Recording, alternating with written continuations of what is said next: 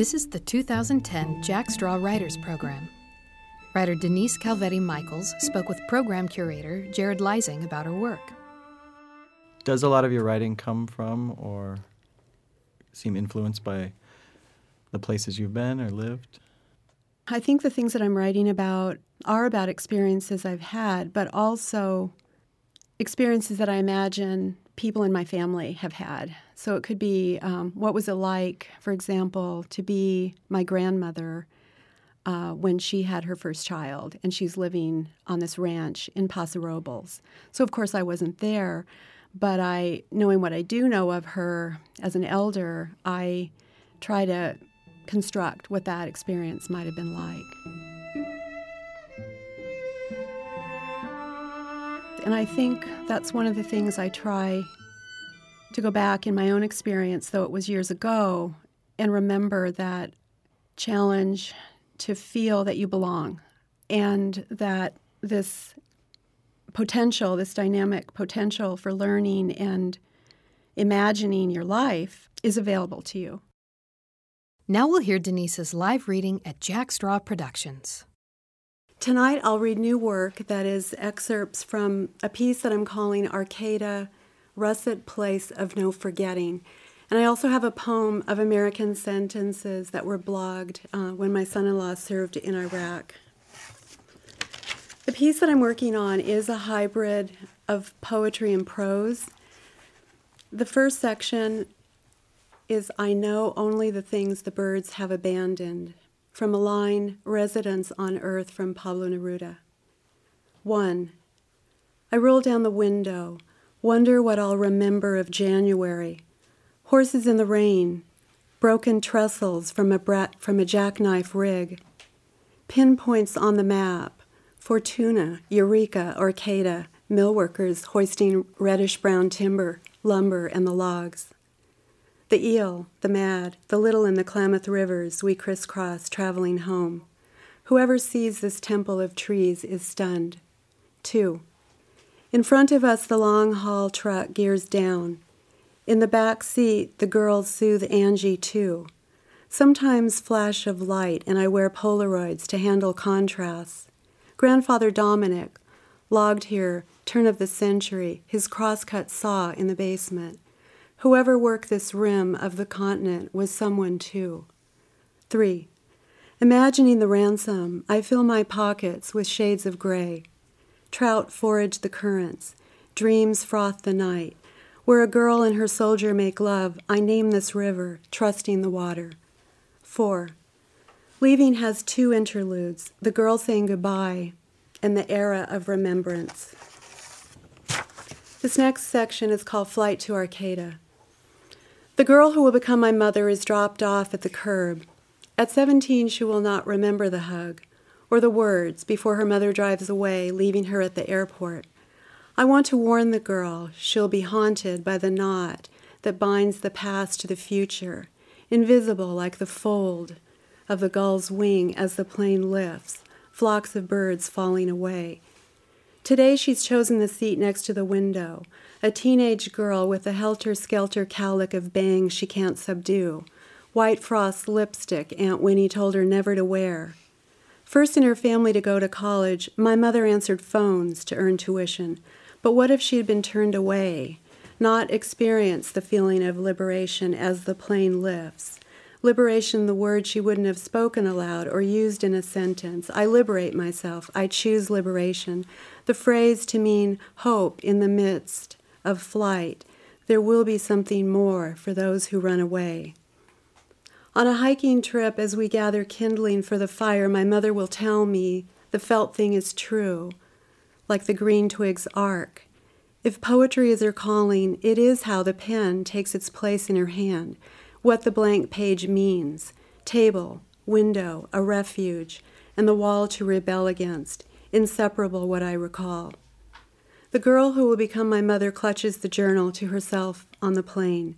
I want to tell her she'll be haunted by sensations of departure. The knot, the place, the past became dislocated. Disruption, the sound of birds she thought had no song. From here, so much falls away. Through the porthole, slow motion undulation of wings she will not remember, only the knot, and she's writing as the plane lands. I'm going to intersperse uh, the American sentences. Um, Allen Ginsberg suggests that if we write a sentence of 17 syllables, that that's a good thing. So when uh, my son-in-law was in Iraq, um, spring of 2008, for a year, um, I needed to do something, and so I posted for the first time to a blog. And these are the these are a few sentences that I'm going to read as a poem.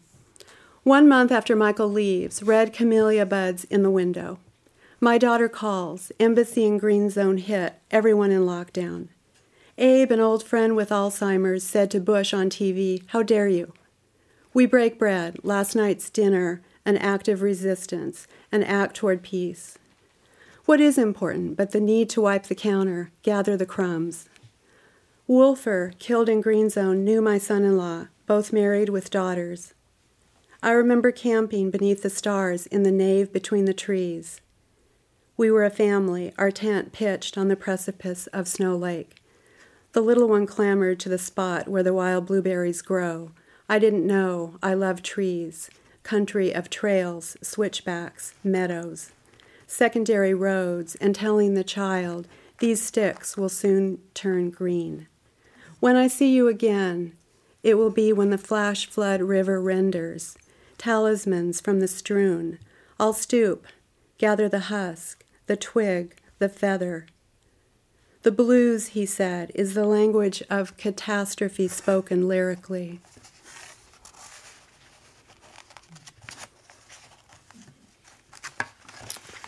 I'm going to return to the piece that I'm writing um, for Jack Straw, and this is a fragment. If I begin with a storm, two of us, your eyes range of blue, each the other's desire, rebels pursuing the poet's life, entailing garret, studio, and books, something we can build on. Hours since the dance, you ask, and I don't remember. We'd just met, sets in motion the people we become. If I begin with a story, and your eyes against the backdrop, I answer for myself, making the world in a time of war possible. Uh, this next section is called Rouge, and it comes also from this this larger um, lyric essay that I'm writing. I um, I feel that what I've been carrying for a long time is this hub of this memory of the experience of leaving home at an early age to go to college, um, and I have really welcomed this opportunity to kind of give myself a year to try to uncover what are some of the deeper layers. And I think by coming at it from different voices, it's helping me um, get to some of the core complexities of that time in my life. Rouge. I remember flying north toward the school's promise and the redwoods reaching, a girl running away. Fragrant canopy when I open the dorm window, ask the question, Do I belong? The little town dreamlike between Humboldt State College and ground fog. Weathered log cabins on my way to World Lit, rustling wrens in the branches. Three story Victorians converted into frat houses in need of caulk. A New Directions paperback on the life of Siddhartha between the covers of my three ring. Perhaps what I mean is metaphorical. Stage set, pastel muted, patches of charcoal birds veering toward the horizon. Rouge red bark I scratch, inhaling the understory, russet at my feet even now. If I begin this way, with rain and trees, scent of wood pulp and salt mingling, the brisk breeze off the Pacific, this is what I remember, its essence brine on my tongue. All will come from here, a girl going to college to save herself. Perché, Chita? Why, little one, do you want to go? Nonna Jenny, my grandmother asks when I live with her, yet keeps the screen door locked when my father appears, her lit cigarette held out like a torch, arm in a crook position as though carrying a sign, a protest sign and shield to protect against names, accusations, La puttana, Italian word for whore, because I have guy friends who know I'll listen. Boyfriends drafted into the army I sit next to in class.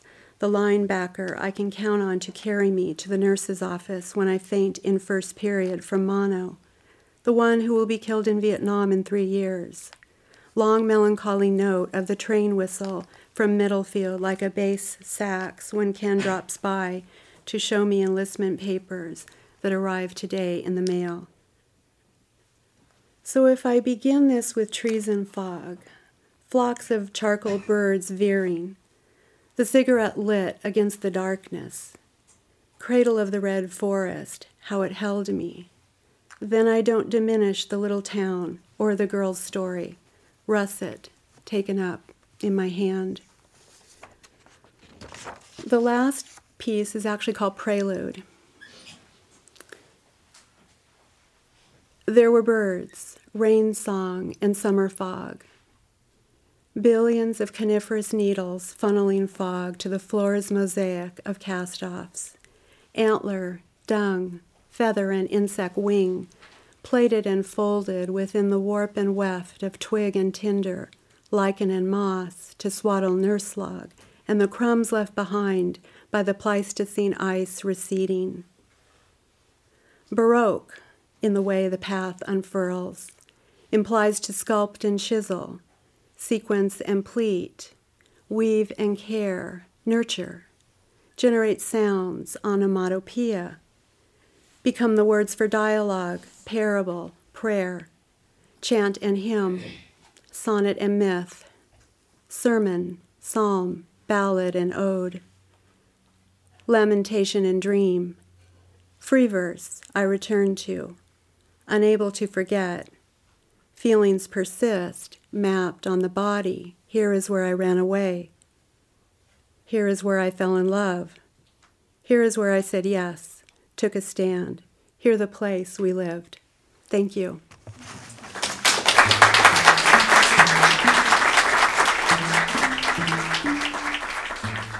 This podcast was produced by Jack Straw Productions as part of the Jack Straw Writers Program. The 2010 curator of this program is Jared Leising.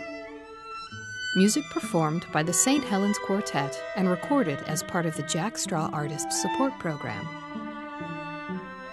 Producer is Jenny Cecil Moore. Recording engineers are Moe Provencher, CJ Lazenby, and Steve DeTore. Narrator is Alyssa Keene. And executive director of Jack Straw Productions is Joan Rabinowitz. The Jack Straw Writers Program is made possible with support from the City of Seattle Office of Arts and Cultural Affairs, 4Culture King County Lodging Tax Fund, Washington State Arts Commission, National Endowment for the Arts, the Paul G. Allen Family Foundation, Arts Fund, Poncho, and individual contributors. All of the writers heard in this series are published in the Jack Straw Writers Anthology, available for purchase and featured online at jackstraw.org. Thank you for listening.